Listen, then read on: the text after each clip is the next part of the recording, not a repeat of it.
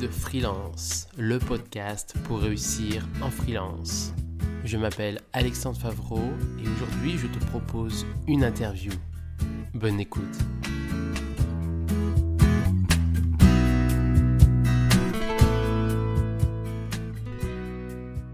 Bonjour Aurélien, bienvenue dans mon podcast. J'ai voulu t'interviewer. On a parlé de, enfin, on m'a parlé de, de toi, et donc du coup, j'ai voulu t'interviewer. On va voir très bien ensemble bah, comment ça va se passer. Justement, euh, tu travailles beaucoup avec des freelances, et justement, c'est Ouais. aussi ça qui m'a titillé. Et donc, euh, on va en parler. Et déjà, pour commencer, est-ce que tu peux te présenter ton parcours scolaire, ton parcours professionnel, et surtout ce que tu fais maintenant? Ouais, bien sûr, avec plaisir, hein. Donc, euh, je vais commencer par me décrire plutôt quand j'étais plus jeune. Alors, quand j'étais plus jeune, moi déjà, j'étais quelqu'un, et je le suis toujours, quelqu'un d'introverti, et euh, j'étais particulièrement timide. Donc, euh, voilà, l'adolescence un petit peu complexe. Et quand je suis arrivé en seconde, j'ai notamment vécu en fait de, de l'harcèlement scolaire. Et ça, ça a participé au fait de finalement, tu vois, un petit peu me renfermer sur moi-même Et j'ai vraiment mal vécu en fait ces, années lycée. Et puis, étant donné que j'étais geek, hein, j'ai fait des, des études informatiques, histoire de rester cohérent. Et j'ai fait un DUT réseau télécom. Et dans ce DUT, bon, bien sûr, à la fin, il y a un stage de trois mois. Et euh, je fais stage forcément dans une entreprise.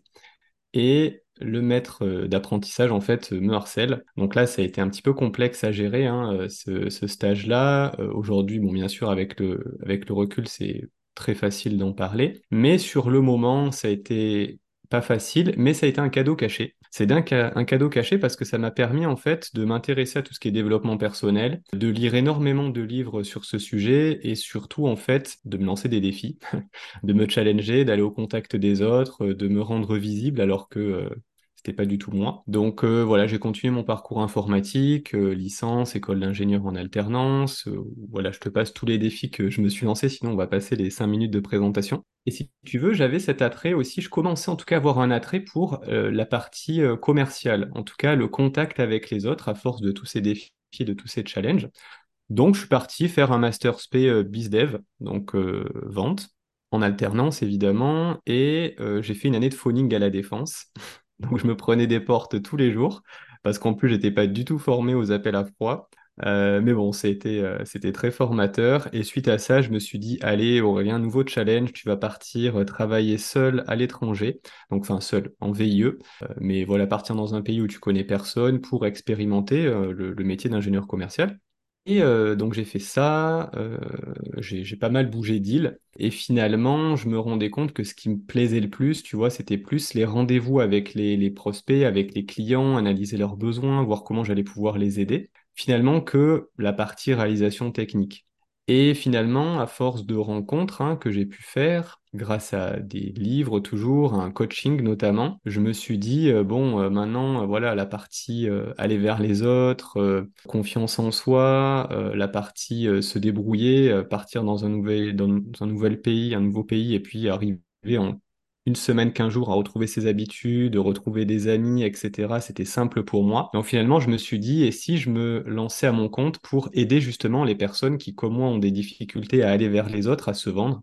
Et donc euh, voilà, je suis rentré en France, je me suis formé au coaching, à la PNL, à différents outils pour justement accompagner les personnes. Et euh, début 2019, ouais, c'est ça, de- début 2019, ça fait euh, déjà un peu plus de 4 ans et demi, là, je me suis lancé à mon compte et voilà, dans l'accompagnement au début des indépendants sur la partie prospection et sur la partie vente. Et c'est depuis ce début d'année où je me suis autorisé à, à spécifier et à placer en fait le mot introverti.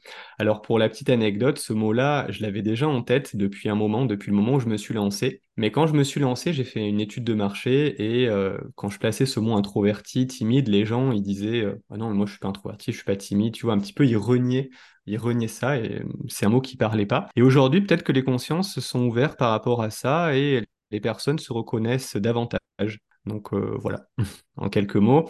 Et du coup, euh, ouais, ça fait quatre ans et demi que j'accompagne euh, des, des indépendants sur ça. Alors ça peut être des indépendants qui accompagnent aussi les autres, donc des, des indépendants dans l'accompagnement, hein, euh, des personnes qui sont aussi graphistes, qui vendent de- des, des sites internet, de la vidéo, des développeurs. Voilà, j'ai différents, différents types de profils. Ok. Donc, indépendant et freelance. Oui, ouais, exactement. Ok. Bah, donc, tout ce que tu as pu dire, je me retrouvais dans certains trucs. Euh, Le côté euh, timide et introverti, clairement, j'étais très, très, très timide, très, très introverti jusqu'à mes 25 ans. Et je reste encore, mais je me suis beaucoup, beaucoup soigné, entre guillemets. Et euh, Ouais. ça a beaucoup changé. Euh, le côté harcèlement, évidemment, aussi. On en parle beaucoup, plus- beaucoup plus qu'avant. hein, c'est venu Oui, d'actualité. Mais quand on est timide, introverti et petit et maigre laid, ça aide pas. Donc, ouais, ça, je connaissais Exactement. Ouais. Le côté phoning, ça m'a bien. Ouais, j'ai pensé aussi parce que après mes études, j'ai fait commercial euh, en, assurance, plateforme téléphonique, et c'était hyper compliqué de faire du phoning au début. Ensuite, sur le terrain, en agence. Et, et étant euh, un grand timide, ça m'a énormément euh, formé et obligé à m'extérioriser. Ah, J'ai tendance à, à devoir euh, m'obliger à faire certaines choses pour le faire, sinon euh, je le fais pas. Donc sur, sur ça, ça m'a beaucoup aidé. Donc ça, ça me parlait aussi. Et c'est vrai que quand j'ai vu euh, coaching euh, d'introverti et de timide, ça m'a titillé euh, positivement parce qu'on voit beaucoup de coachs et de consultants, de mentors, euh, de freelance de plus en plus, hein. Oui. mais spécialisés dans l'introverti, euh, moins, moins introverti. et- Donc ça, c'est, ça me titille et on en parlera, je pense, assez rapidement. Limite, les questions de- d'après, euh, tu as répondu. Et justement, partons sur les introvertis. Alors, j'ai compris que tu étais introverti. Et du coup, quelle est la différence quand on est euh, freelance? Là, on est plutôt sur des freelances dans les Ouais. personnes qui nous écoutent. hein.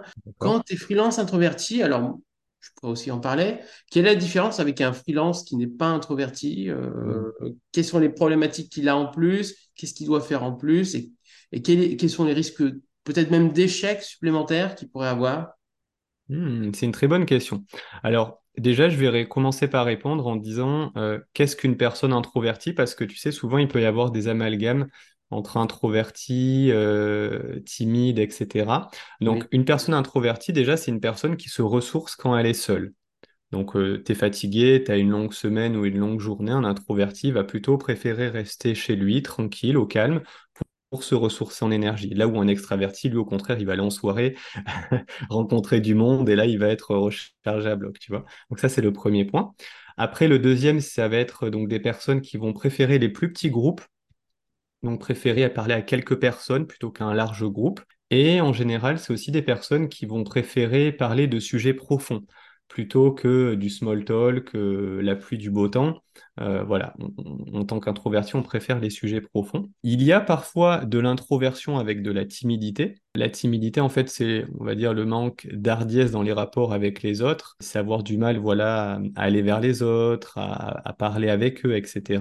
Donc, il peut y avoir de la timidité et de l'introversion, mais on peut être tout à fait introverti et, tu vois, à l'aise avec euh, les autres, hein, c'est-à-dire aller dans les apéros entrepreneurs, dans les cafés freelance ou autres, et euh, aller parler à quelques personnes, connecter, euh, c'est OK, tu vois. Donc, euh, voilà, il peut y avoir introversion et timidité, mais peut être que introverti aussi. Alors, du coup, pour répondre à ta question, je suis convaincu qu'il y a beaucoup de, de freelances et d'indépendants qui sont introvertis parce Oui. que, mine de rien, Oh quand même, euh, pour la majorité, quand même, on travaille euh, bah, de chez nous. On, on a cette chance-là. En tout cas, on s'est offert cette chance-là. Et du coup, si on arrive à bosser euh, des jours et des jours seul, entre guillemets, bien qu'on peut avoir des appels, des visios, ça, un profil extraverti, il risque d'en avoir euh, rapidement euh, marre. hein.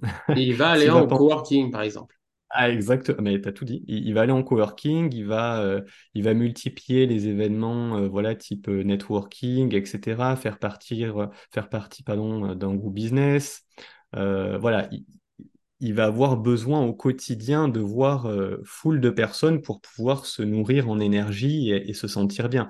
Rester chez lui un jour ou deux, ça va être complètement impossible. Donc euh, oui, euh, beaucoup d'indépendants, selon moi, sont, introvertis. Et du coup, les défis que ça peut poser, ben, le défi que ça peut poser, c'est vrai que, OK, en tant qu'introverti, on a besoin de moins de contacts sociaux, néanmoins, on en a quand même besoin. Et du coup, on peut se, on peut se replier sur soi-même et finalement euh, souffrir du manque de contact. Donc c'est important, même si on est introverti, vraiment de de temps en temps se faire aller une journée en coworking, de se faire euh, une soirée euh, réseau ou d'aller pratiquer un sport à l'extérieur. C'est important, hein, on a besoin quand même hein, de voir du monde. hein. On n'est pas des, on n'est pas des ermites. Voilà, on a, quand même besoin de contact. Et ça, quand on bosse de chez soi, on peut facilement, tu vois, rester dans, dans cet environnement-là et ne pas sortir. Donc ça, c'est, faut être vigilant à ça. Et puis après, au niveau de l'activité, ouais, après, c'est plus, tu vois, moi, ce qui me vient, c'est plus par rapport à la vente ou à la prospection. Mais après, là, je vais directement passer sur ça parce que du coup, c'est, mon domaine et j'y viens assez naturellement. Mais euh, il y a des manières de faire en tant qu'introverti qui, sont plus alignées à nous, tu vois. Voilà, dans la manière de prospecter, dans la manière de vendre, un, un introverti va avoir besoin vraiment d'une méthodologie, d'avoir des étapes à suivre. Euh, il sera ça sera très simple pour lui de suivre des étapes, là où pour un extraverti, ça risque de le, de le saouler un petit peu. un extraverti va plus euh, le faire, tu vois, en fonction de son état émotionnel du moment, là où l'introverti, sur ça, pourra être, entre guillemets, plus stable et suivre un process, ça lui va très bien. Voilà, euh... ouais, voilà ce qui me vient, en tout cas, là, spontanément. Hein, euh... Ouais, ne pas, ne pas zapper le contact aux autres. Ouais, aller au contact des autres quand même, quoi. Ne pas se couper. Je suis assez d'accord. Euh, Alors, étant introverti et voyant beaucoup d'introvertis, parce que j'organise des événements pour les, pour les freelances, et puis je vais même à des événements que j'organise pas, et je fais ça depuis, euh, depuis des années, hein, depuis huit neuf ans. Concrètement, je vois beaucoup passer d'introvertis. Alors, je veux pas schématiser et simplifier. Il y a plus d'introvertis dans certains domaines que d'autres. Euh, je dirais, par exemple, chez les développeurs, il y en a plus. Introverti et timide, comme, comme tu dis, c'est, c'est- ça peut être des choses différentes, mais J'en vois plus chez les développeurs que chez les consultants en marketing, par exemple. Et euh, Ouais. évidemment, parce qu'ils sont plus dans la communication normalement. Et encore. Mais euh, oui, il y a des domaines où c'est plus facile que d'autres. Par exemple, les, les graphistes, ceux qui sont dans l'illustration aussi, sont plus souvent introvertis, sont, sont des artistes qui, qui ont peut-être plus de mal. Je vois passer beaucoup qui arrivent et qui ont peur, entre guillemets. Il y en a déjà même que je pense que je vois pas parce qu'ils ont tellement peur qu'ils viennent pas. Mais j'en vois beaucoup qui viennent et qui ont peur et que je suis là pour les rassurer et justement, comme tu disais, ils vont voir quelques personnes où il va falloir un petit bout de temps pour, euh, pour les rassurer, pour que ça se passe mieux euh, dans, leur activité. Il faut vraiment qu'ils fassent, euh, qu'ils fassent attention parce que c'est pas, comment dire, inné chez eux de, de communiquer.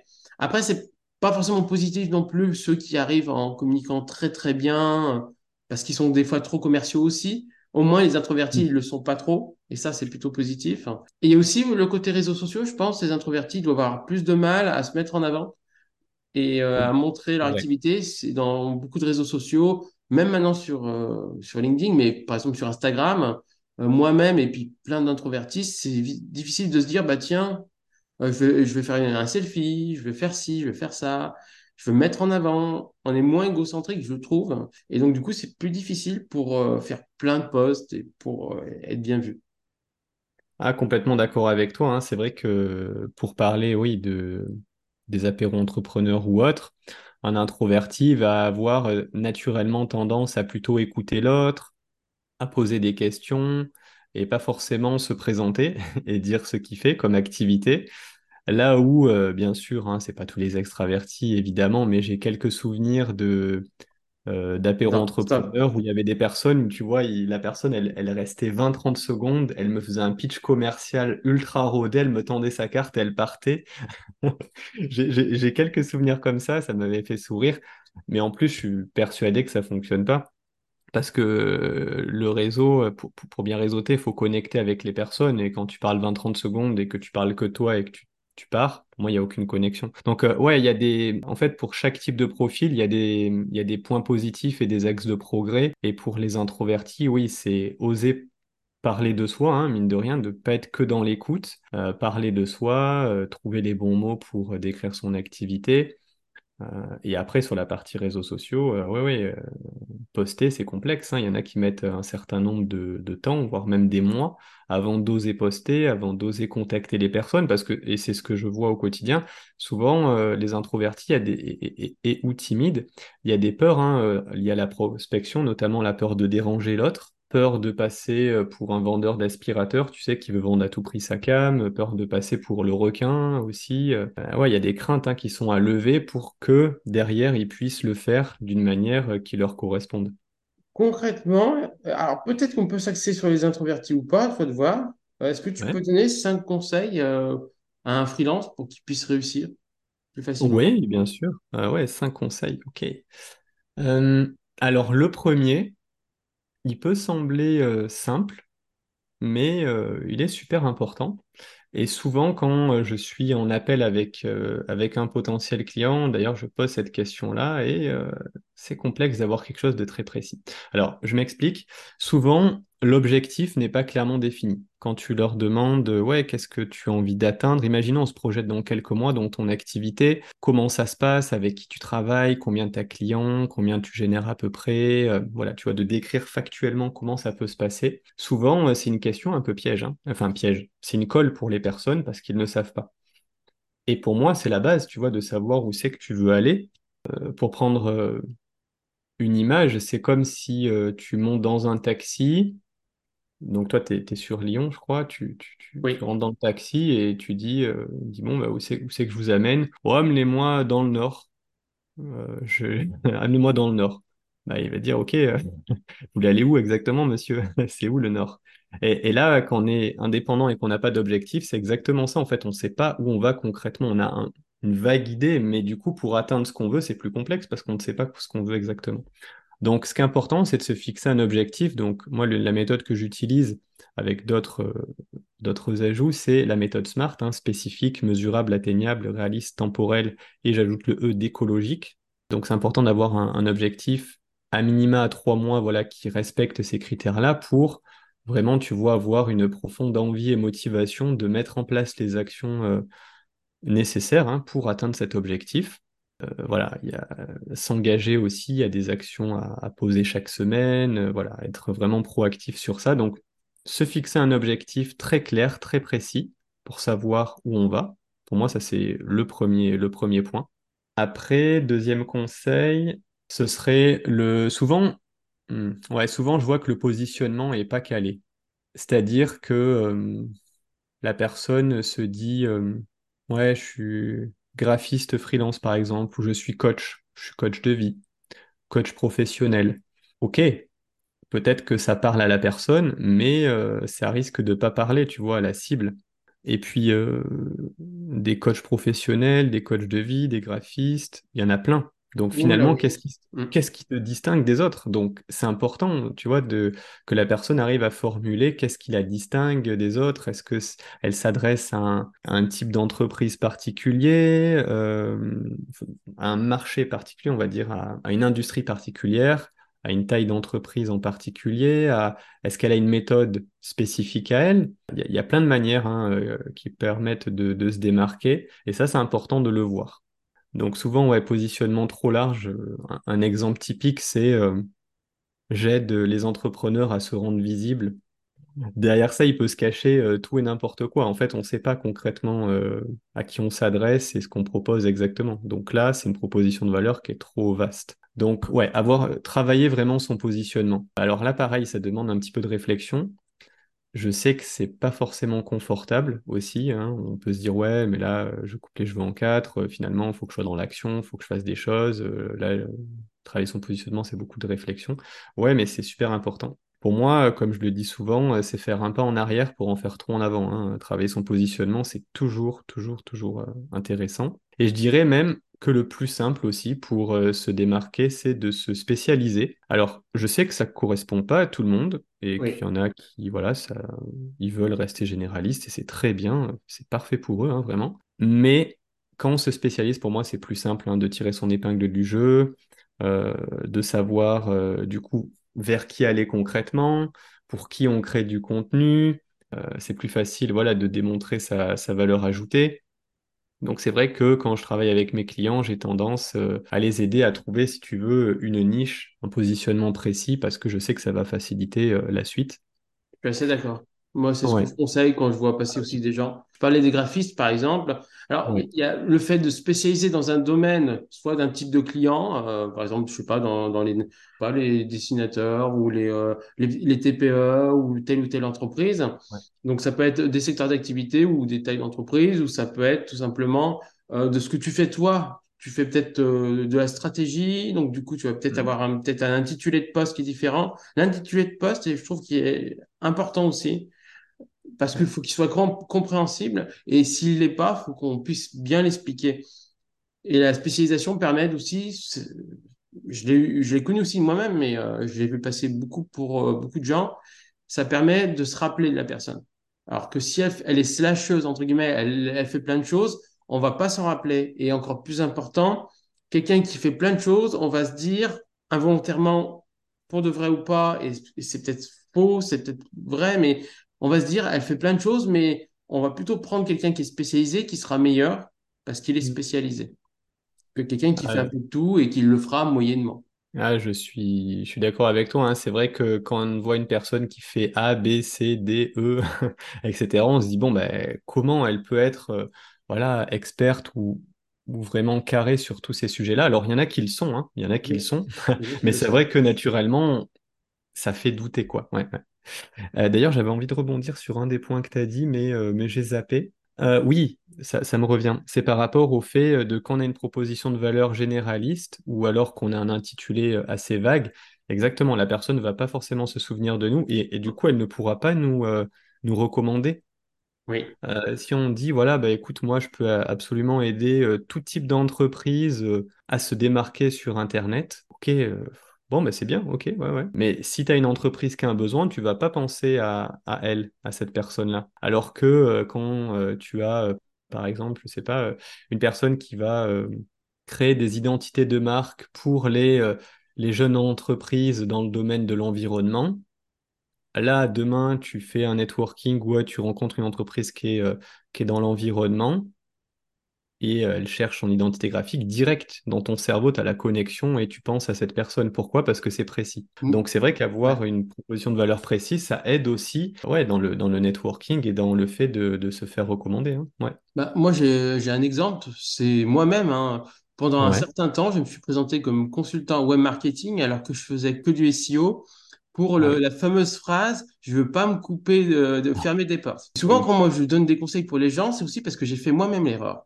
Donc, je me présentais en tant que consultant web marketing. Les gens me posaient la question suivante, c'est concrètement, tu fais quoi? Et je devais leur expliquer ce que je faisais, ce que je pouvais faire, et surtout, je faisais que du SEO. Et à un moment donné, je me suis dit, allez, tant pis, je vais me fermer des portes, mais je vais me présenter de, de ce que je fais finalement que ça, le SEO. Et je me suis présenté comme consultant SEO et étrangement, en fait, il n'y a rien d'étrange. À partir de ce moment-là, les gens se rappelaient ce que je faisais, alors qu'avant, ils ne s'en rappelaient pas. Et ils me recommandaient, alors qu'avant, ils ne me recommandaient pas. Et ouais. Spécialisé dans un domaine et aussi dans quelque chose où les gens peuvent se rappeler de toi. Mm. Exactement. Ah oui, mais ça fait une belle différence. hein. En plus, dans le SEO, euh, bah d'ailleurs, c'est marrant parce que tout à l'heure, Je discutais avec une personne sur Facebook qui me demandait justement euh, ouais, qui tu connais, qui est spécialisé en SEO, etc. Et je lui dis, ah, tiens, c'est vrai que c'est des profils que je vois pas forcément trop passer. Donc, euh, ouais, effectivement. Bah, moi. Euh, ouais. Exactement. Est-ce que tu as d'autres conseils à donner? Ah ouais, ouais, ah ouais, bien sûr, ouais, j'en ai d'autres. Euh, bon, tu me diras, je prêche entre guillemets pour ma paroisse, mais c'est de se faire accompagner. Euh, C'est de se faire accompagner. Alors, euh, effectivement, euh, moi, je peux accompagner des, indépendants introvertis, mais il y a plein de personnes hein, qui peuvent vous accompagner. Il y a des personnes qui peuvent matcher avec moi, ce que je fais, mon énergie, et d'autres qui peuvent me détester, et inversement pour d'autres. hein. donc, vraiment, c'est complètement OK sur ça. Mais se faire accompagner, ça peut vraiment permettre de, gagner un, un temps précieux, d'éviter de vivre, on va dire, certaines émotions complexes hein, quand on se lance et que euh, ça fait des mois qu'on bataille, qu'il n'y a pas de clients, etc. Euh, on ne sait pas trop par quel bout prendre la chose, euh, sur quoi on doit se focaliser. Sur Internet, il y en a un qui dit, qui dit blanc, l'autre qui dit rose. bref, on essaie de faire un mix de tout ça et, c'est complexe. Donc ouais, se faire accompagner, ça peut permettre de gagner du temps. D'ailleurs, moi, je me suis fait accompagner hein, quand je me suis lancé. Et je me suis fait accompagner aussi, voilà, dernièrement, euh, je, me fais euh, de temps en temps accompagner. C'est toujours, euh, toujours intéressant parce qu'on apprend. hein. De toute façon, pour moi, je suis persuadé qu'on reste d'éternel étudiant. Et j'aime bien être un éternel étudiant parce que ça permet aussi de remettre en question ce que je sais, de voir d'autres manières de faire. Et c'est comme ça qu'on apprend et qu'on progresse. Donc voilà, se faire accompagner, ça peut être pertinent. Alors, je, suis d'accord sur ça.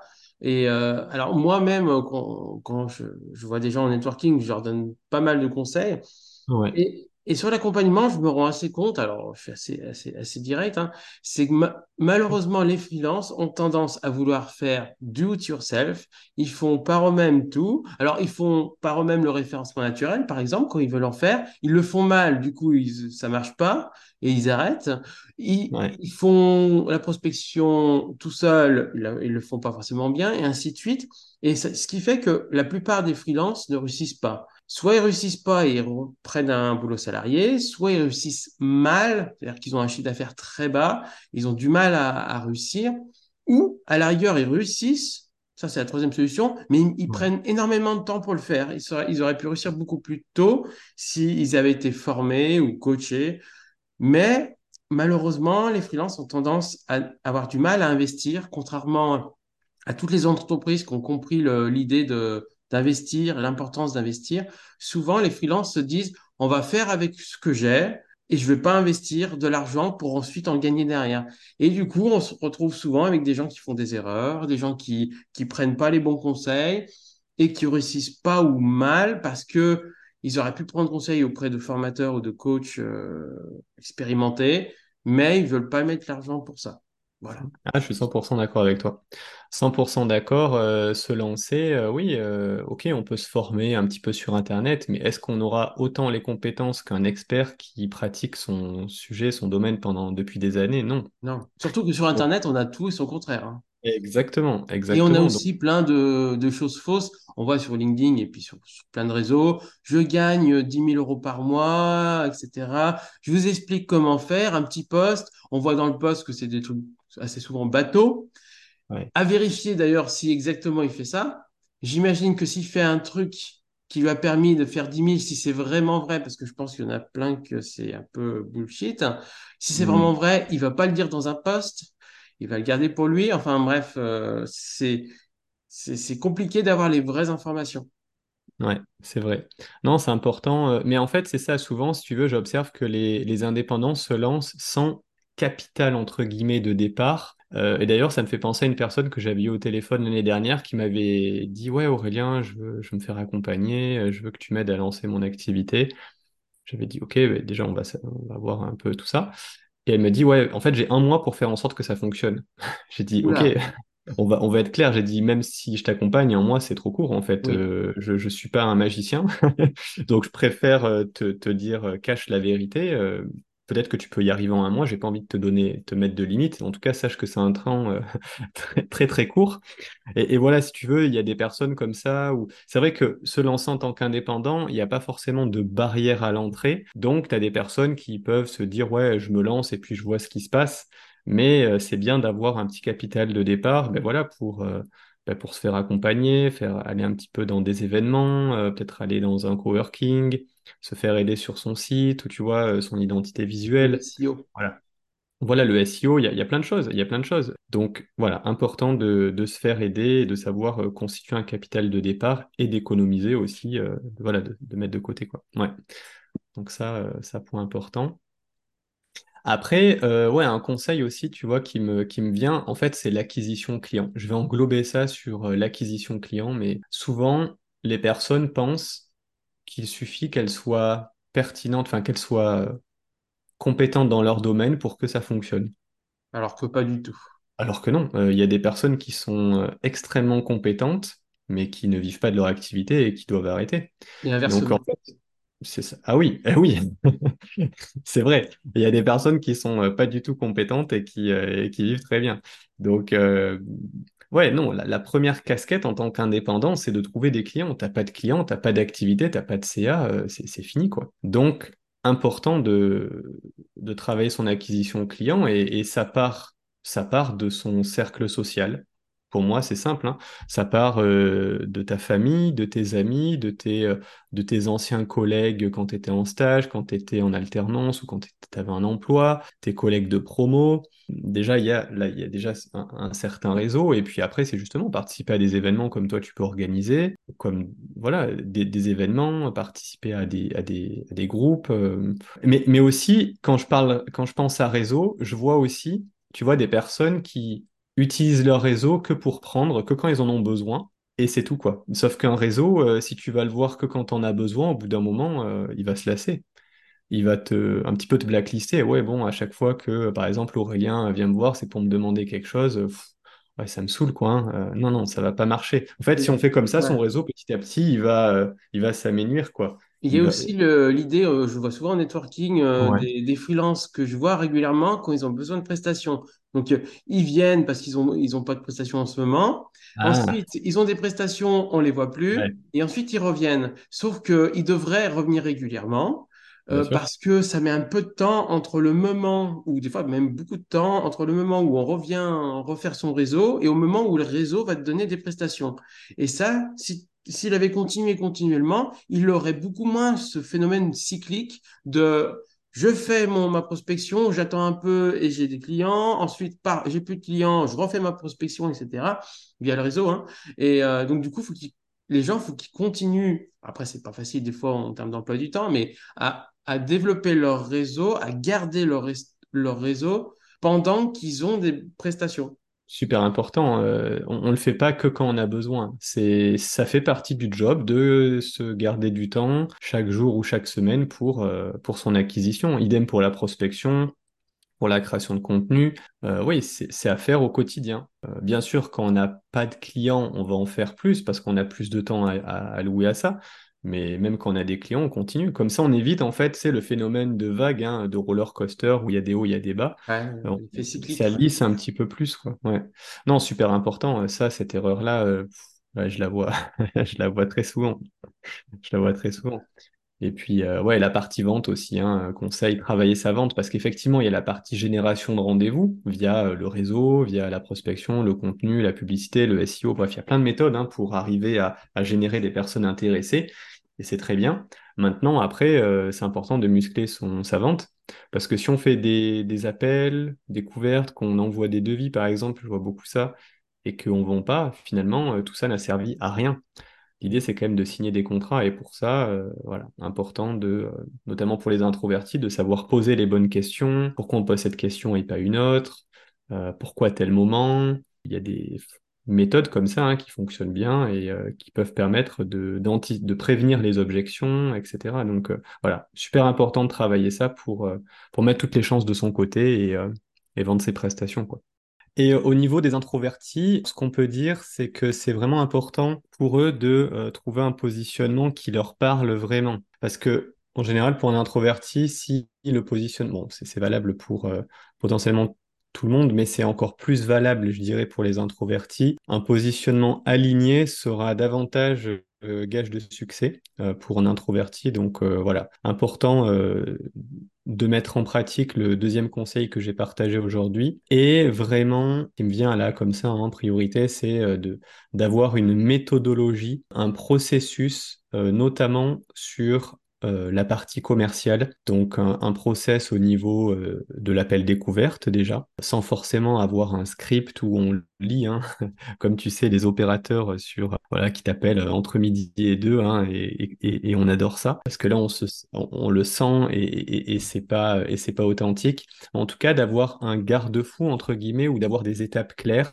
par lesquelles l'indépendant sait qu'il doit passer. Ça, ça va vraiment le rassurer. Il va être davantage dans, l'écoute. Et ça, en général, l'introverti, euh, une personne introvertie, elle, euh, elle a une bonne écoute. Mais voilà, elle sera plus dans l'échange avec l'autre. Elle sera moins stressée, moins focalisée sur euh, ce qu'elle doit faire parce qu'elle a un process qui est clair. Et idem au niveau de la partie vente. Et pourquoi c'est important? Pour euh, notamment une personne introvertie, c'est qu'un introverti, en général, tu sais, euh, on n'a pas forcément la réponse là tout de suite maintenant. Souvent, il y a besoin d'un temps de réflexion, alors pas forcément euh, de longues minutes euh, ou des heures, évidemment, mais je sais pas, ça te parle, mais moi, je sais que ça me le fait des fois où j'échange avec quelqu'un et puis l'échange s'arrête et j'ai dit et je me dis ah mais tiens j'aurais pu dire ça j'aurais pu faire ci j'aurais pu faire ça et ça en général ça parle aux introvertis c'est pour Oui. ça que c'est encore plus important pour eux de travailler euh, cette partie, euh, cette partie vente, de travailler les questions qu'on va poser, déjà pour prévenir les objections, pour traiter ces objections, parce que ainsi, ce sera plus fluide en fait pour eux. Tu vois? Donc euh, voilà, vraiment important de, travailler son process commercial, encore plus pour eux. Je suis assez d'accord. Après, il y a des choses que je sais pas si c'est parce que je suis introverti ou c'est de manière générale, mais c'est vrai que j'ai un questionnement, j'ai un questionnaire Mhm. pour tout prospect. j'ai un certain nombre de- d'éléments que je dois recueillir. Ça doit être une dizaine. Et à chaque fois, je reprends euh, un petit fichier où j'ai ces questions-là et je check. Ça, c'est bon, ça, c'est fait, ça, c'est pas fait, ça, faut que je le mette, etc. Alors, c'est peut-être pas uniquement propre aux introvertis, mais en tout cas, moi, ça me rassure. Oui, et c'est une euh, très bonne pratique de faire ça. C'est une très très bonne pratique parce que ça évite le je raccroche avec la personne, ah mince, je dois lui faire une offre, mais j'ai oublié d'y demander ça. Donc l'idée, c'est de lister euh, tous les points qu'on a besoin de, connaître pour pouvoir faire une, offre en bonne et due forme et la présenter. Idem, avoir un template hein, euh, de présentation d'offre, ça c'est euh, c'est ultra pertinent. Comme ça, on sait, ça, permet de, vraiment reclarifier encore une fois les informations qu'on doit, qu'on doit recueillir lors de l'appel découverte et de faciliter euh, l'offre commerciale. Aussi, conseil pour les introvertis, souvent ils peuvent envoyer un devis par mail et se dire, OK, hop, j'ai envoyé mon devis, maintenant j'attends la réponse. Ouais, un devis par mail, c'est pas une des meilleures pratiques hein, pour vendre ses prestations, parce qu'un devis par mail, c'est une bouteille à la mer. hein. Donc l'idée, ça va être vraiment de prendre rendez-vous avec la personne pour lui présenter son offre, parce que euh, bah déjà, la personne va voir visuellement quelque chose, va voir une explication, elle va nous voir, elle va, elle, elle va nous entendre. Et il y a des personnes qui peuvent être plus auditives, plus visuelles, plus kinesthésique. Donc, euh, le fait de présenter son offre, ça va déjà maximiser l'impact de, de, de ce qu'on va pouvoir dire et montrer. Euh, et en plus de ça, ça permet de mieux la mettre en avant et de répondre aux questions en live de la personne. Parce que des fois, par mail, elle va peut-être pas oser dire Ah ouais, mais, ouais, mais cette question, peut-être qu'elle est bête, je vais pas la poser. Et du coup, elle ne va pas répondre. Et nous, on va se dire Ah ben mince, il n'est pas intéressé. Tu vois, ça peut. Oui. Ce manque de communication peut finalement euh, ne pas faire euh, enclencher une mission alors que ça pourrait être le cas. Donc, ultra important de, de, de présenter son offre et de savoir comment la présenter. Ça me fait penser aussi à deux autres choses. La gestion Ouais. de projet pour un introverti, ça doit pas être simple. Et aussi la relance des prospects pour un autre, un introverti également. Alors, la, la gestion de projet, là comme ça, hum, gestion de projet, a- je vois pas forcément de défi particulier, en tout La cas, euh, que j'ai... communication qui est peut-être plus, plus difficile pour un introverti que pour euh, quelqu'un Ouais. d'extraverti, qui fera peut-être moins de hum, communication ou de la communication plus écrite, alors qu'il voudra faire peut-être un peu d'oral. Et euh, les relances euh, des différents intervenants, c'est peut-être moins facile pour un introverti. Alors, au, au niveau des relances, euh, carrément, là j'ai... Là, tu m'ouvres un boulevard au niveau des relances, je suis complètement euh, 100% OK. Sur la gestion de projet, oui, c'est vrai que, hum, ouais, peut-être que ça sera plus de l'écrit ou autre, mais en même temps, c'est intéressant quand même d'avoir de l'écrit parce que ça trace les choses. Mais peut-être qu'effectivement, en réunion, ce sera des personnes qui vont, et c'est normal aussi parce que c'est propre, à l'introverti, de moins s'exprimer. En général, un introverti, il parle que quand il a quelque chose de pertinent selon lui à dire. Donc c'est vrai que ça en fait des personnes plus discrètes, mais qui en général, quand elles disent quelque chose, ça fait mouche. Néanmoins, c'est vrai qu'on va pas forcément trop les entendre. Après, sur la partie relance, oui. Sur la partie relance, euh, c'est vrai que c'est complexe euh, pour un introverti de relancer. Souvent, ils peuvent avoir l'impression d'insister un petit peu trop, alors que relancer, c'est nécessaire. hein. Euh, moi, je relance, et c'est d'ailleurs une pratique que je préconise à mes, clients, et il y a des gens qui me remercient de, de me re- de- que je les relance. hein. Ils me disent, Ah ah oui, merci pour la c'est relance, j'avais oublié, euh, et c'est normal, tu sais, euh, avec toutes les notifications qu'on a aujourd'hui, tous les réseaux sociaux, euh, enfin, on est bombardé de partout, hein, donc, euh, et on est humain. Donc on a le droit d'oublier. Donc euh, relancer, euh, ça fait partie du jeu. Ça fait partie du jeu. Après, il y a bien sûr l'art et la manière de relancer. hein. Si on relance au bout de, de 30 minutes ou de, de quelques heures ou tous les jours, ça va être, ça va être too much. hein. Mais euh, voilà, si on laisse passer un petit peu de temps et qu'on y va avec un ton euh, ouais, assez, assez Naturel. désintéressé, Oui. ouais, ça passe. Ça passe très bien. Ouais. Et donc, on va passer sur euh, la partie euh, tout aussi importante, c'est les erreurs que tu peux voir, notamment chez les personnes que tu aides. Alors, n'hésite pas si c'est lié à la- aux personnes introverties, parce que c'est quelque chose d'assez spécifique chez toi qui me semble vraiment intéressant. Euh, voilà, euh, cinq- par exemple, cinq erreurs euh, courantes que tu vois passer chez les personnes, les plus courantes que, que tu vois passer chez les personnes que tu accompagnes, notamment euh, liées à l'introversion. Je sais pas si ça se dit, l'introversion d'ailleurs. Oui, oui, oui, ça se dit. Euh, alors, ce qui me vient, Mais après, ça rejoint, si tu veux, euh, là je suis en train de me dire, ça, ça rejoint quand même euh, les, les conseils que j'abordais auparavant. En général, c'est des bonnes pratiques et souvent elles ne sont pas mises en place. Donc c'est des erreurs, entre guillemets, de ne pas les mettre en pratique. Mais ce qui me vient, tu vois, ce qui me pop direct dans, dans l'esprit là, c'est euh, le fait de se reposer sur le bouche à oreille et potentiellement les plateformes en se disant, voilà, je m'inscris je dis un petit peu ce que je faisais euh, comme activité à mes proches, ça va venir. Oui, enfin, pour certains, alors pour certains, pour une minorité, ça peut fonctionner. Il n'y a besoin d'aucune acquisition client, aucune stratégie, mais ça, ça reste vraiment 1% euh, ou 3%. Enfin, je ne sais pas, j'ai pas fait d'études statistiques, mais tu vois ce que je veux dire. 3,4%. Non, je ne sais pas. D'accord. Mais en fait, c'est très peu. Ou c'est, par exemple, euh, et j'en vois passer en ce moment, des gens dans, dans la tech ou, ou des développeurs, ou, c'est souvent même l'inverse, ils se font solliciter et ils en ont marre. Hmm. Mais là, on est d'accord, c'est un cas très spécifique. Voilà, c'est un cas très spécifique. Non, c'est des personnes voilà, qui sont inscrites sur une, deux, trois plateformes et qui se disent, bon, bah, c'est bon, je suis inscrit, ça, ça va arriver tout seul. Oui, sauf que sur, les plateformes, il y a énormément de profils. Alors oui, il y a des plateformes qui sont plus spécialisées, mais globalement, il y a quand même pas mal de profils. Euh, souvent, pour faire son choix, la personne, elle va regarder le TJM, et le nombre d'avis. Et face à une personne qui a plein d'avis déjà sur la plateforme, et, euh, etc., ça va être complexe d'être compétitif. Donc, euh, ouais, ça rejoint hein, de ne pas se reposer sur ses lauriers, d'être vraiment proactif dans, euh, dans, son, dans son processus d'acquisition client. Donc, de travailler, d'aller, on va dire, de solliciter son réseau d'entretenir son réseau. Hein. Euh, pour moi, une relation, c'est comme un feu, c'est-à-dire que si on ne met pas de bûche dans le feu, ben, au bout d'un moment, il va s'éteindre. c'est pareil quand, euh, quand euh, avec notre réseau, on a besoin de revoir les personnes, d'être aussi là pour eux, mmh. d'apporter des conseils si nécessaire, pour aussi, de temps en temps, si on a besoin, eh bien, voilà, la relation, elle est là, elle est installée, c'est OK. Donc voilà, de travailler son acquisition client en continu ça me fait penser à ce que tu me dis. Alors, sur, je ne veux pas en parler des heures, mais sur les plateformes, bon, ça fait ans, ça fait huit ans que je suis freelance. Au tout début, j'avais pas mal de prestations via Upwork, anciennement Malte. Enfin, ça s'appelle Malte maintenant. Et concrètement, ce que tu dis est totalement vrai, c'est qu'il y a beaucoup plus de concurrence maintenant sur les plateformes. Je trouve que Malte, c'est la meilleure plateforme, mais euh, c'est devenu très très compliqué avec énormément de concurrence, un système qui a changé, c'est-à-dire qu'un un client qui arrive sur cette plateforme-là, et c'est encore pire pour les autres, euh, est dispatché euh, vers plein de freelances, du coup énormément de concurrence. Les, hmm. Si on compte uniquement sur les plateformes pour se faire de son activité, je pense qu'on est, on est foutu. Hein. Ah c'est mort. Il hein. faut reprendre un boulot salarié tout de suite. Hein. C'est un bonus. En fait, pour moi, voilà, les personnes, enfin les indépendants, devrait, entre guillemets, après chacun fait ce qu'il veut, mais le voir comme un bonus. Ça vient, ça vient, ça vient pas, euh, c'est OK parce que de toute manière, je compte pas dessus. Voilà, un, complément de revenu, 5-10% de son revenu potentiellement. Voilà. Et s'ils pensent que ça va faire la totalité ou la majorité des, euh, des revenus, ils sont, ils sont mal barrés, entre guillemets. Hein. Après, il peut y avoir des cas spécifiques. Hein.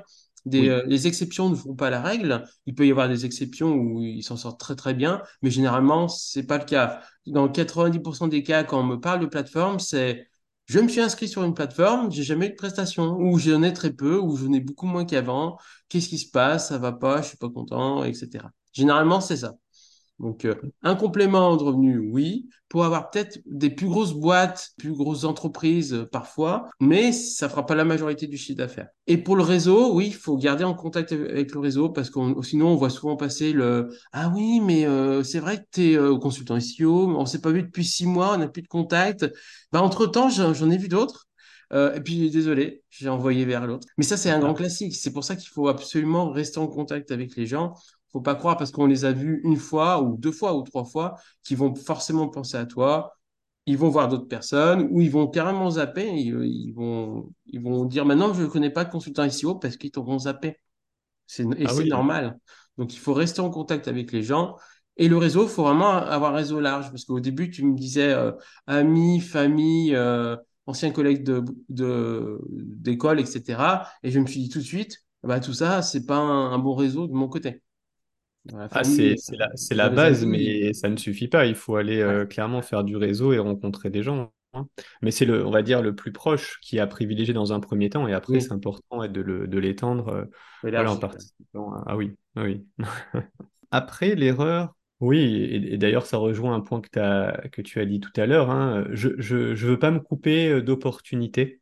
Donc, euh, voilà, moi, je m'adresse à tout le monde parce que j'ai les compétences euh, d'adresser euh, X, Y, problème. Donc, voilà, j'ai un, positionnement volontairement généraliste pour ça. Mais est-ce que les, indépendants Zap, quand, quand il fonctionne comme ça, c'est qu'en ayant, en, en s'adressant à tout le monde, en fait, le discours, il va être lisse. Il va pas y avoir d'aspérité, entre guillemets, sur laquelle la- l'interlocuteur va pouvoir se raccrocher et se dire, ah tiens, ça, ça me parle, c'est un peu différent. Ok, je note. Non, en fait, pour couvrir tout le spectre des prestations que la personne peut offrir, ça va être euh, généraliste, va- vaste. Et donc, euh, ça sera pas, ça sera pas, pas impactant et elle sera pas recommandée, hein. Donc, pour moi, cette stratégie-là, elle, euh, elle ne fonctionne pas. Donc, positionnez-vous sur quelque chose de plus précis, mettez en avant ce qui vous distingue. Ouais, non, travailler son positionnement, euh, c'est, capital. C'est capital. Et d'ailleurs, euh, un positionnement peut se travailler et se retravailler. Moi, j'incite vraiment euh, tout indépendant à vraiment faire un travail de fond sur son positionnement et de se faire accompagner par quelqu'un pour travailler ça. Bah, finalement, ça rejoint quand même les conseils que j'ai donnés, hein, Souvent, c'est de la vente à l'instinct.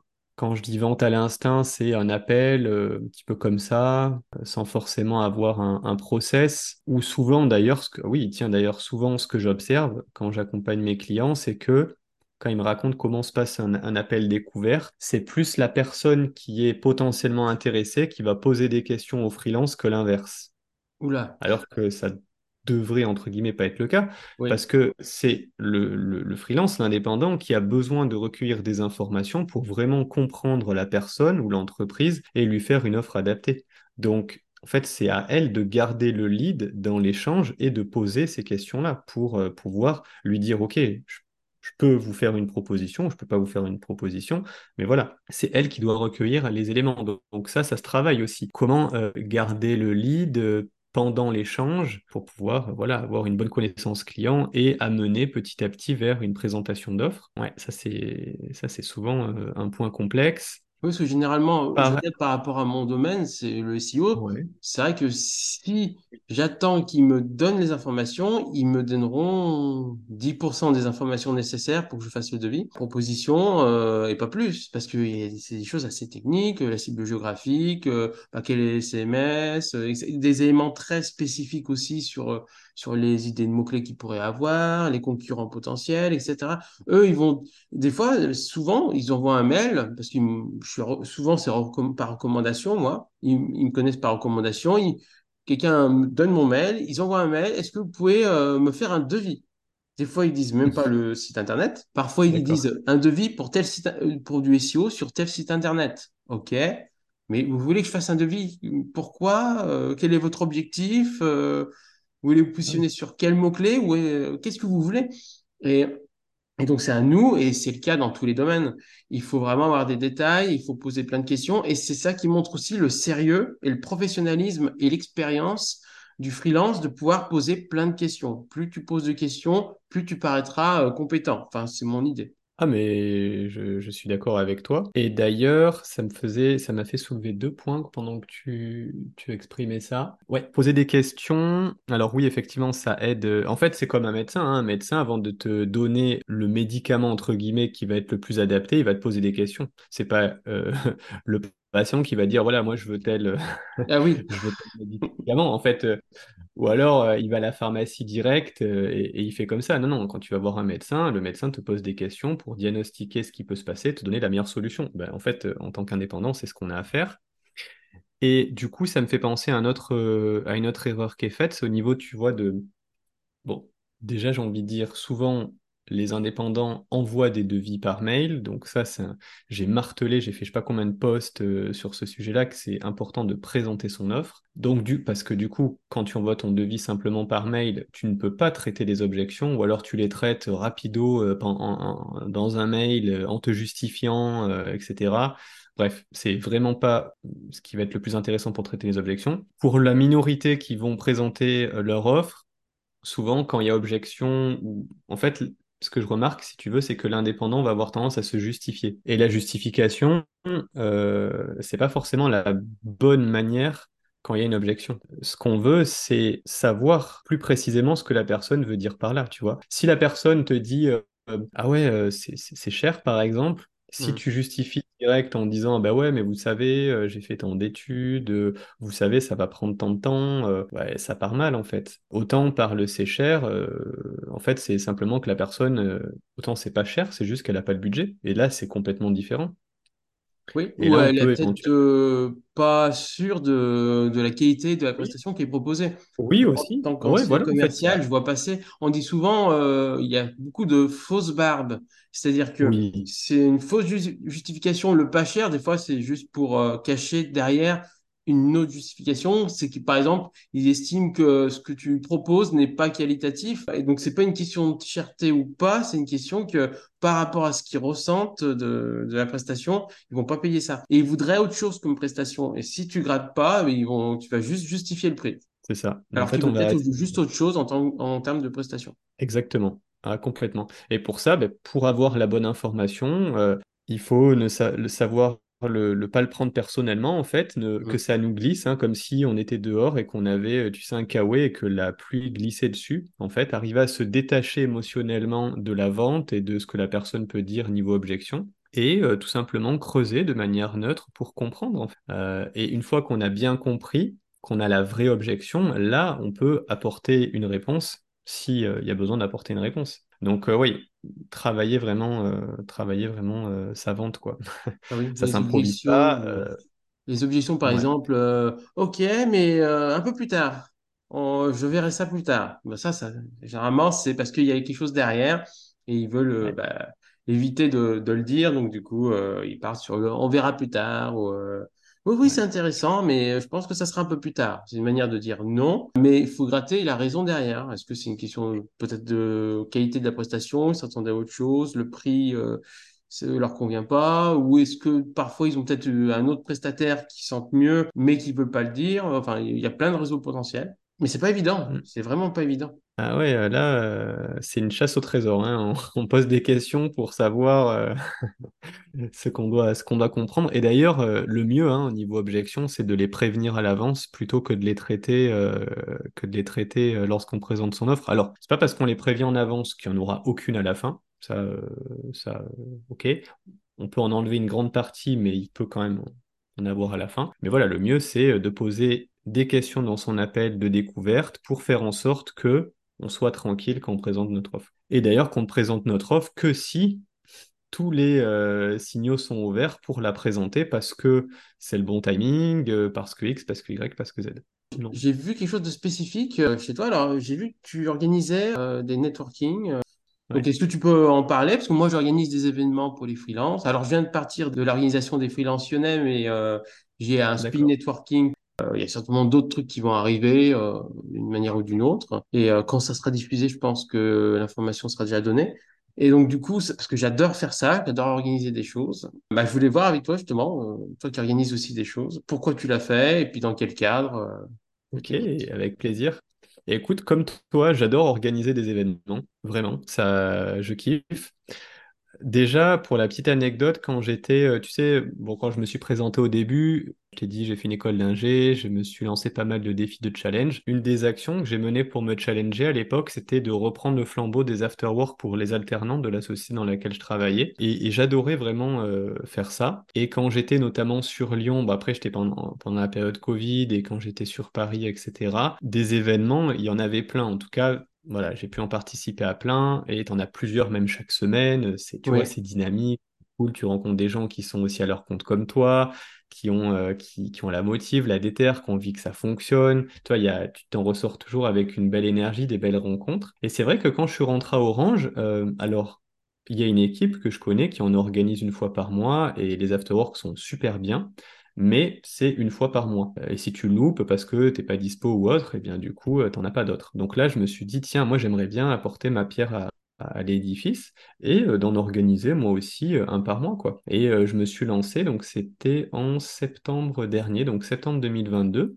Donc au début, je l'avais organisé avec une personne, enfin j'en ai organisé deux avec une personne, et puis après, euh, pour X, X raisons, j'ai décidé de, le faire seul. Et d'ailleurs, au mois d'octobre, donc bah, ce mois-ci, hein, euh, j'organise la onzième session, onzième rencontre euh, entre entrepreneurs. Alors pourquoi je l'ai fait? Eh bien, j'ai répondu en partie, c'est le fait de d'apporter plus d'événements euh, local, de faire bouger un petit peu localement les choses, de rencontrer des gens aussi, parce que euh, voilà, hein, je suis introverti, mais j'aime bien rencontrer des gens, et eux aussi, ils apprécient. C'est cool. Et puis, ce que j'aime bien faire, tu sais, dans ces événements, c'est euh, bon, ça fonctionne souvent de la même manière, c'est-à-dire que au début, il y a une personne qui va présenter son sujet ou qui va apporter de la valeur aux autres pendant 20-30 minutes. Donc, le sujet euh, et la personne changent à chaque fois. Après, on fait un tour de table en 20 secondes par personne. Comme ça aussi, c'est plus facile, tu sais, après d'aborder les autres. Parce que euh, tu, sais, tu sais un petit peu ce que l'autre fait, ou il y a une personne qui t'a parlé, tu peux noter son activité, aller la voir. Enfin, voilà, c'est plus simple après pour aborder. Et euh, en général, juste après, je fais un petit jeu aussi pour, euh,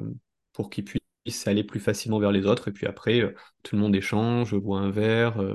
pour les plus motivés, on peut manger sur place aussi. Et voilà, moi j'aime bien organiser ça. Le lieu varie à chaque fois aussi, donc ça permet de découvrir de nouveaux endroits locaux. Comment Voilà, ça s'appelle? Et, et c'est plutôt le soir, de ce que tu me dis? Oui, alors bah, la page Facebook, en fait, c'est Entrepreneurs du Vaucluse. Donc là, on est presque 800 déjà hein, sur la page. Ah oui, quand Euh, même. et dans les, et dans les after-work, par contre, voilà. Cet été, il y a eu jusqu'à 50 personnes, mais je plafonne et je veux plafonner euh, à 50. Déjà, c'est beaucoup. C'est déjà pas mal, ouais. Ouais, c'est beaucoup parce que, en fait, dans lorsqu'il y a une présentation, au début et le tour de table, les personnes sont assises. Donc, ça veut dire que déjà, niveau logistique, il faut trouver des endroits où il y a euh, 40-50 personnes qui peuvent être assises pendant à peu près euh, trois quarts d'heure, une heure, etc. Bref, niveau logistique, c'est plus complexe et dans le coin, si tu veux, il n'y a pas non plus pléthore de bars et d'endroits comme ça. Et puis bon, euh, si tu as plus de 50 personnes, le tour de table, même si c'est 20 secondes par personne, ça va commencer à... Ça dure 20 minutes. euh, tu fais, ouais, bon, quand est-ce qu'on boit un verre et qu'on discute, quoi? Moi, je préfère même Donc, li- limite moins que entre oui, 20 oui, et 35. Je trouve que c'est oui. pas mal. Ah, je suis, je suis revenu à l'idée que j'avais euh, initi- initialement, il y a pendant longtemps, où je me disais, euh, plus il y a de monde, mieux c'est. Maintenant, je me dis, il faut qu'il y ait un minimum de personnes, mais il n'y a pas besoin de tant de personnes que ça. Et quand il y a trop de personnes, les rares critiques que j'ai des, évén- des événements que je peux organiser ou que j'ai eu à organiser, pas mes spin networking parce que j'ai eu que des avis positifs, mais sur les événements que j'ai pu organiser dans le cadre de, de l'association Les Freelances Lyonnais où j'étais présent, c'était il y a trop de monde. Pas pu voir telle ou telle personne, je suis déçu. Ou, euh, ou, ou la salle est trop petite parce qu'il y a trop de monde. Et deuxième, le tour de table est trop long. Et c'est tout lié au fait qu'il y a trop de monde. C'est pour ça que des fois, je me disais, c'est pas grave si on est, on est que 20, 25, etc. Au moins, c'est plus intimiste et euh, tout le monde pourra parler avec tout le monde. C'est pour ça que j'en suis assez revenu de l'idée que il faut être euh, 40 et puis la fois d'après, il faut arriver à, à 41, 45, ensuite 50 et puis à, l'infini et au-delà. Non, hein, il faut pas qu'il y ait tant de monde que ça. 50, c'est déjà beaucoup. Oui, et alors euh, je suis complètement d'accord avec toi, tu vois, parce que le dernier, j'ai fait le choix de le faire dans une autre ville euh, à côté d'Orange. Donc forcément, vu que c'était pas Orange même, j'ai eu moins de personnes qui sont inscrites. Donc j'en avais une trentaine, on était 30 hein, le jour J. Et tu vois, j'ai eu beau- beaucoup de feedback positif en me disant, ah ben là c'était mieux. En plus, le lieu, c'était un peu plus ambiance cocooning. Euh, il y avait une présentation sur un sujet où chaque personne a pu partager quelque chose de perso sur elle. Et du coup, si tu veux, ça crée une atmosphère, une, at- une atmosphère plus intimiste et plus dans le partage, ça crée plus de liens avec les personnes. Et j'ai eu plein de retours euh, positifs sur ça. hein. Donc là, pour le prochain, tu vois, j'ai plafonné à 40 et je sais toujours, hein, tu vois, tu en as 40 inscrits. On a toujours quelques-uns qui me préviennent et, et qui viennent pas, et du coup, je, je- j'ouvre accès à d'autres places. Mais voilà, si- s'il y a 40 inscrits, il y a 35 personnes qui viennent, et, et c'est très bien. Est-ce que tu as un mot de la fin, éventuellement, quelque chose à dire? Un mot de la fin? Hmm, bonne question. Eh bien, euh, pour moi, le mot de la fin, ce serait euh, de vraiment, euh, ouais, d'être partie prenante de, de son activité dans le sens où, bah, ça rejoint hein, quand même mon domaine, hein, c'est, le fait d'être proactif. Vraiment, soyez proactif, ne vous reposez pas sur vos lauriers. Vraiment, prenez ce temps pour aller connecter dans euh, les after-work, pour aller échanger avec des partenaires, même des confrères, pour développer vos réseaux, pour... Ouais, important de, de passer une bonne partie de, de son temps au début euh, dans, euh, dans le fait de, ouais, de, de faire croître son réseau et, euh, et son activité. Ouais. Si les personnes veulent te contacter ou parler plus longuement avec toi, ils peuvent le faire de quelle manière? Alors, le plus simple, c'est euh, de me contacter et de se connecter avec moi sur LinkedIn. Voilà, je suis actif sur ce réseau au quotidien. hein. Je publie entre deux et quatre fois par semaine. Le plus simple, c'est sur LinkedIn. Après, de temps en temps, euh, ouais, je, poste un petit peu sur Instagram. Ou sinon, il y a ma newsletter, hein, euh, auquel vous pouvez tout simplement eh bien, la recevoir en cliquant également sur le lien qui est sur mon LinkedIn. Privilégions LinkedIn. C'est un très bon réseau social. Bah, merci Aurélien. Merci à toi, Alexandre, pour ton invitation. Plaisir d'avoir euh, partagé ce moment avec toi.